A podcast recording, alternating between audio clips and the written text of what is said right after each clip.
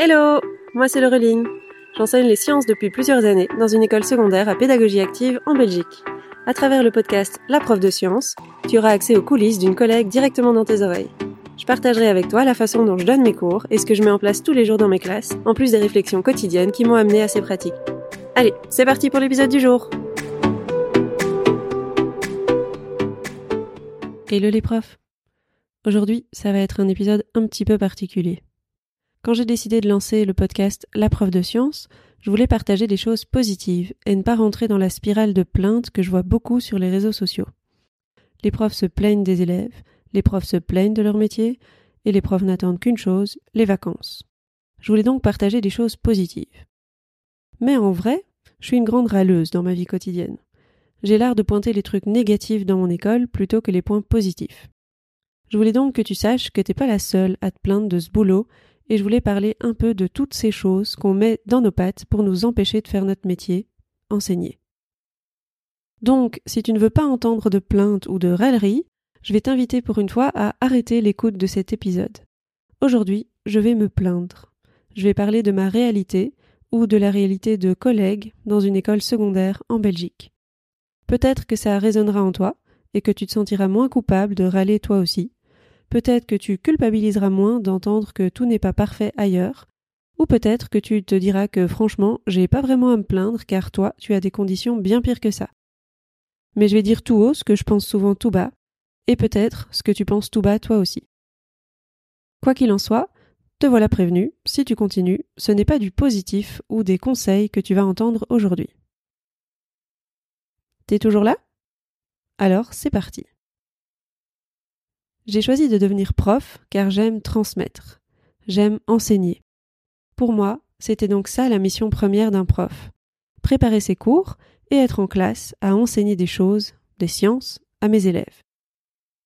Mais quand on arrive dans le vrai monde de l'enseignement, il y a en fait des millions de choses qu'on découvre et qui nous empêchent de faire notre travail. Rien ne m'avait préparé à tout ça durant mon agrégation, qui, soit dit en passant, ne m'a pas vraiment appris grand-chose d'utile sur ce que c'est d'être prof. Mais ça, c'est une autre histoire. Lors de ma première année, ma première surprise, ça a été le niveau des élèves. J'ai naïvement voulu reproduire le niveau d'attente que j'avais eu lorsque j'étais moi-même élève. Mais j'ai rapidement dû me rendre à l'évidence, c'était tout bonnement impossible.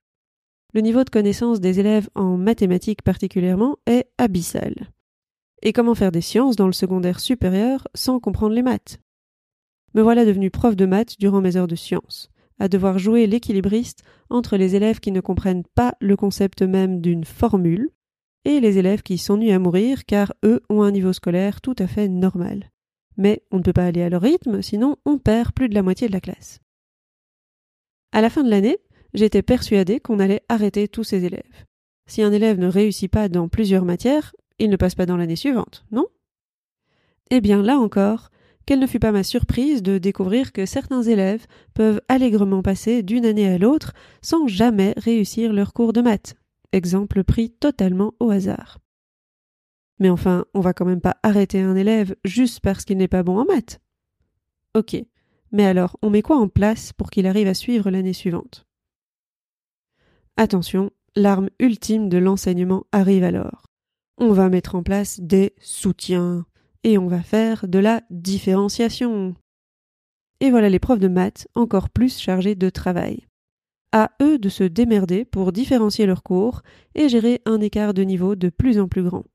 À eux aussi d'être bondés de soutien, puisque c'est en maths que les élèves viennent toujours demander du soutien. Et qui d'autre que des profs de maths pour donner soutien maths ? Mais le ministère, il a dit qu'il fallait le faire, donc faisons-le. Même si ça met encore plus de charge de travail sur les profs qui sont déjà épuisés et qui sont rares à trouver. La pénurie de profs de maths, on en entend parler depuis des années. Mais il ne faudrait quand même pas essayer de mettre des choses en place pour les ménager, hein. Il faut dire que durant les cinq dernières années, j'ai vu passer pas moins de dix-huit profs différents pour occuper les sept postes de profs de maths qui sont disponibles dans mon école. Et ça, c'est si j'ai bien compté et que j'ai oublié personne. Et puis en sciences, j'ai vu passer treize profs différents pour occuper les trois postes de profs de sciences dans le supérieur. Mais tout va bien. Évidemment, certains profs sont là depuis longtemps Et bien sûr, ce sont à ces profs-là qu'on demande de former les nouveaux arrivants. Ce qui est en soi tout à fait normal, sauf quand il faut répéter cette formation des nouveaux chaque année, voire plusieurs fois par an, quand ce sont des remplaçants qui arrivent en cours d'année. Encore une petite façon d'épuiser les profs. Et puis, le ministère de l'Éducation de Belgique a aussi trouvé un autre truc génial pour occuper ses profs, le plan de pilotage. Les écoles n'étant pas assez autonomes pour se réguler elles-mêmes et s'améliorer elles-mêmes, on va leur imposer de se définir des objectifs, de définir des critères précis et mesurables pour voir si elles vont atteindre ces objectifs, tout ça en remplissant plein de paperasseries administratives. Parce qu'on sait bien que les profs adorent l'administratif. Du coup, on est en train de petit à petit transformer les écoles en des entreprises qui doivent atteindre des objectifs mesurables. Je dois maintenant donc mettre en place dans mes classes tout un tas de choses, car elles ont été votées par l'ensemble de l'équipe éducative de mon école, sans forcément réaliser ce que ça impliquait réellement. Parce que ces votes qui sont si importants et qui vont guider notre école pour les années à venir, ont évidemment lieu lors de réunions où nous sommes tous extrêmement fatigués et où personne n'a envie d'être là, puisque ces réunions ont lieu dans les moments les plus opportuns, c'est-à-dire le vendredi en fin d'après-midi, ou encore mieux, à la toute fin de l'année scolaire. Tu sais là, au début du mois de juillet, lorsqu'on est tous épuisés et qu'on n'a qu'une seule envie, rentrer chez nous. Donc, on vote sans vraiment écouter, sans prendre le temps de questionner et de comprendre qu'on se met en fait des bâtons dans les roues, et pas seulement à soi-même en fait, mais à nos collègues. On vote en plus pour des choses qui ne nous concernent pas directement, puisque je vote pour des choses à mettre en place dans des cours que je ne donnerai jamais, et que des profs votent pour mettre en place des choses dans mes cours, alors que eux ne donneront jamais ces cours-là. Donc, je me retrouve à devoir dire oui oui quand on me demande de mettre des choses en place pour respecter le plan de pilotage de l'école, alors que je sais pertinemment qu'en fait je ne le ferai jamais dans mes classes. Mais en fait, qu'est-ce que je risque à faire ça ? Parce que l'enseignement belge, il a mis en place un système sournois de nomination, et donc de compétition entre collègues. Tant que t'es pas nommé, bah tu dois faire tout ce que tu peux pour devenir nommé, mais une fois que t'es nommé, t'es pratiquement indéboulonnable. Et en plus, si tu es nommé dans une matière où c'est pas si simple de trouver des profs compétents qui survivent toute une année scolaire et qui veulent rempiler l'année d'après, bah je me dis que en fait, tant que je fais bien mon job, qu'est-ce qui risque de m'arriver ? Car c'est bien ça la question que je dois me poser. Si jamais je dis non à une demande, est-ce que je suis prête à en assumer les conséquences ? Est-ce que je préfère faire ce qu'on me demande ? Ou est-ce que je préfère ignorer la demande ? Car en fait, on a toujours le choix, quoi qu'on nous dise. Et donc la prochaine fois qu'on te dit que tu dois faire quelque chose, tu dois le faire, bah non, t'as le choix en fait. Regarde juste ce qui va t'arriver si jamais tu le fais pas. Revenons un petit peu dans les classes.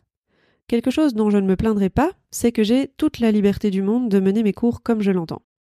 Je teste des nouvelles choses, j'expérimente et j'ai l'impression que j'arrive de mieux en mieux à voir le programme et à mener mes élèves vers la réussite. Enfin ça, c'est quand on me laisse donner mes cours.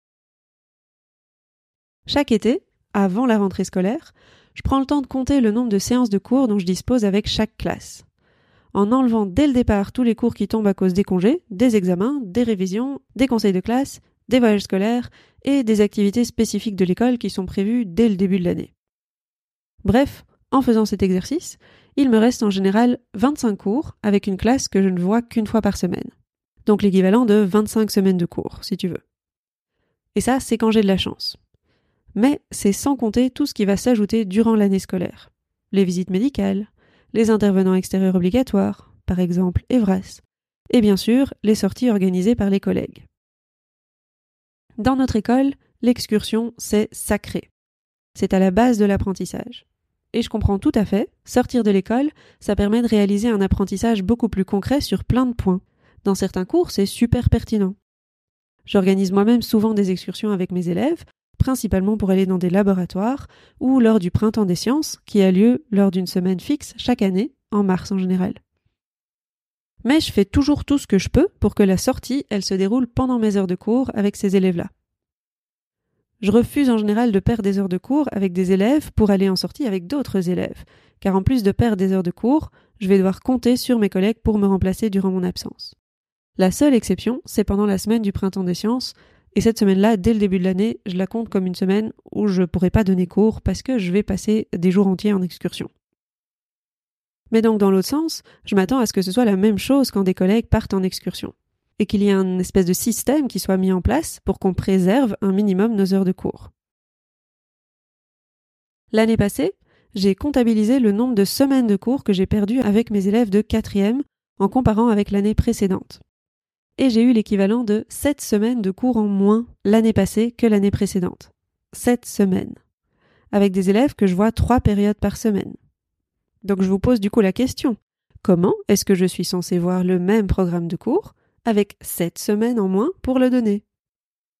Alors la faute, elle ne revient évidemment pas à l'un ou l'autre collègue en particulier, mais au système qui est mis en place et qui ne prend pas en compte cela.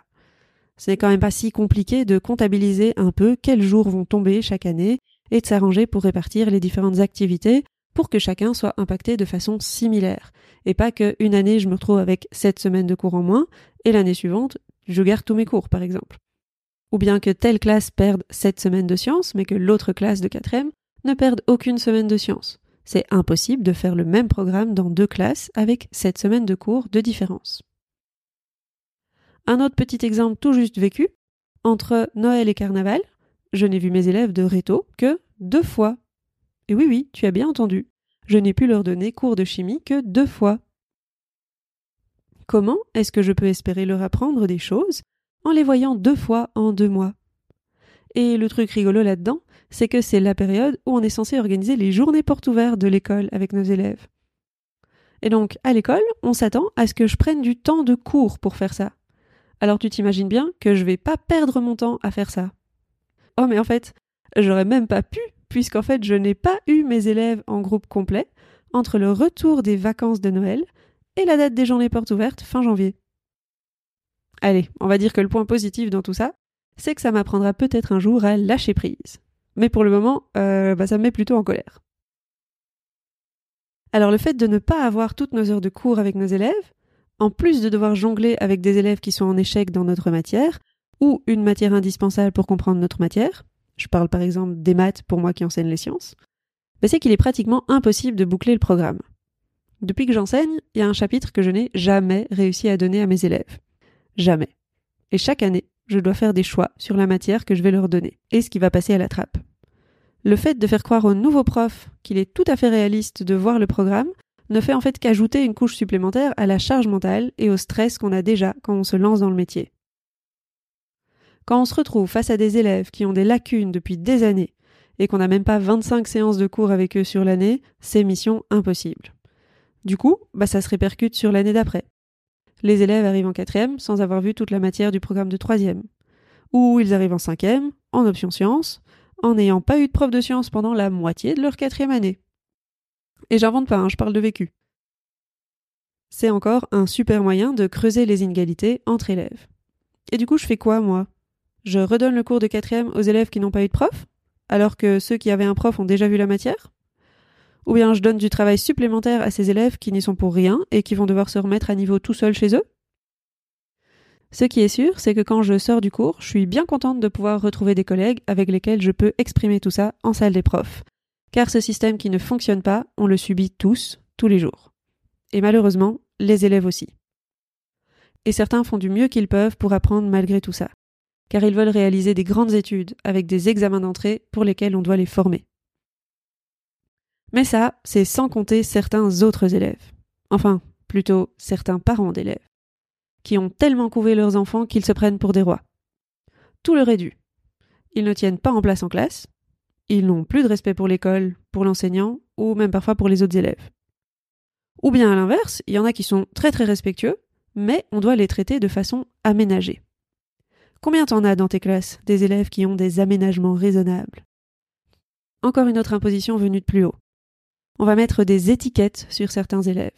Et s'ils ont telle étiquette, il faut faire comme ça avec lui, mais si jamais il a telle autre étiquette, alors il faut plutôt faire comme ceci. Tu te souviens que je t'ai déjà parlé du fait de mettre des étiquettes aux élèves dans l'épisode trente-trois sur les facteurs qui influencent l'apprentissage? Eh bien, si tu t'en souviens pas, je te rappelle qu'un facteur qui a un très grand impact positif sur les apprentissages, c'est justement de ne pas mettre d'étiquettes sur les élèves. Alors je suis pas en train de dire que tous les aménagements raisonnables sont mauvais, hein, mais je constate que certains élèves et certains parents se reposent entièrement là-dessus pour alléger la charge de travail de leur enfant. Et que les profs doivent se mettre à faire des cours à la carte quand parfois la moitié des élèves d'une classe est affublée d'une liste d'aménagements raisonnables interminables. Je rigole encore par exemple en entendant que ce stagiaire, futur prof, se défend de pouvoir faire des fautes d'orthographe, car même s'il est prof, il est dyslexique et donc il a des aménagements raisonnables. Est-ce que quelqu'un voudrait vraiment d'un prof qui fait autant de fautes d'orthographe sans même chercher à se corriger? Est-ce qu'on va aller jusque-là dans les aménagements raisonnables, sérieusement? Ou encore, est-ce que tu envisagerais d'avoir un médecin qui a droit d'avoir, je sais pas, mais par exemple, un tiers-temps supplémentaire pour réussir ton opération? Pour moi, c'est l'accumulation de trop d'élèves avec aménagement et l'abus de certains élèves qui me fait arriver là. Car j'observe aussi qu'en fait, il y a beaucoup d'élèves qui s'adaptent parfaitement bien au système scolaire avec quelques aménagements. Mais ces aménagements, ils ne devraient pas venir empiéter sur la charge mentale des profs. Ils devraient être gérés par les élèves qui ont besoin de ces aménagements. Et puis, entre ces cours, on doit se battre avec la photocopieuse, on doit aller surveiller les élèves durant les récréations, entre deux heures de cours, ou bien encore sur notre temps de midi, qui est parfois notre seule vraie pause de la journée. Ou encore, on doit aller remplacer nos collègues absents, alors parfois pour de très bonnes raisons, mais parfois car ils ont décidé d'aller au cinéma avec leurs élèves. Et donc en plus de perdre tes heures de cours parce que tes élèves sont au cinéma pour tu ne sais pas trop quel cours, tu te retrouves à devoir faire de la garderie avec vingt-cinq petits monstres que tu ne connais pas et, évidemment, qui n'ont pas de travail à faire. Voilà, ça c'était mon coup de gueule. Il y a sûrement plein d'autres choses pires ailleurs, mais régulièrement, il y a une petite goutte d'eau qui fait déborder le vase, et tout ça a besoin de sortir. D'habitude, je le fais auprès d'un ou deux collègues, après une journée de cours. Parce que c'est à ça aussi que ça sert, la salle des profs, à se décharger de temps en temps. Même si certains autres collègues vont te juger d'oser dire ces horreurs-là. On vit pas tous la même réalité, même si on fait soi-disant le même métier. J'espère donc que toi aussi, tu as ce super collègue auprès duquel tu peux dire tout ça sans te sentir jugé. Et une fois que tout ça est sorti, on pèse le pour et le contre. Est-ce que tout ce négatif est finalement contrebalancé par tout le positif qu'on trouve dans ce métier qui est en fait aussi fabuleux? Si jamais ta réponse est oui, alors c'est super. On dort là-dessus, on recharge nos batteries et on revient motivé le lendemain pour continuer. Mais si ta réponse est non, alors peut-être qu'il faut te questionner un peu plus pour savoir si tu es vraiment épanoui dans ce métier et si tu veux y rester. De mon côté, après avoir mis toutes ces rêveries sur le papier et après te les avoir communiquées, je m'en retourne à la préparation d'un épisode un petit peu plus positif et constructif. Sur ce, je te souhaite une belle suite de journée. À bientôt! Merci d'avoir écouté cet épisode jusqu'au bout. J'espère qu'il t'a plu. Si c'est le cas, tu peux le recommander à un ami ou laisser un avis sur ta plateforme d'écoute. Ça me ferait super plaisir.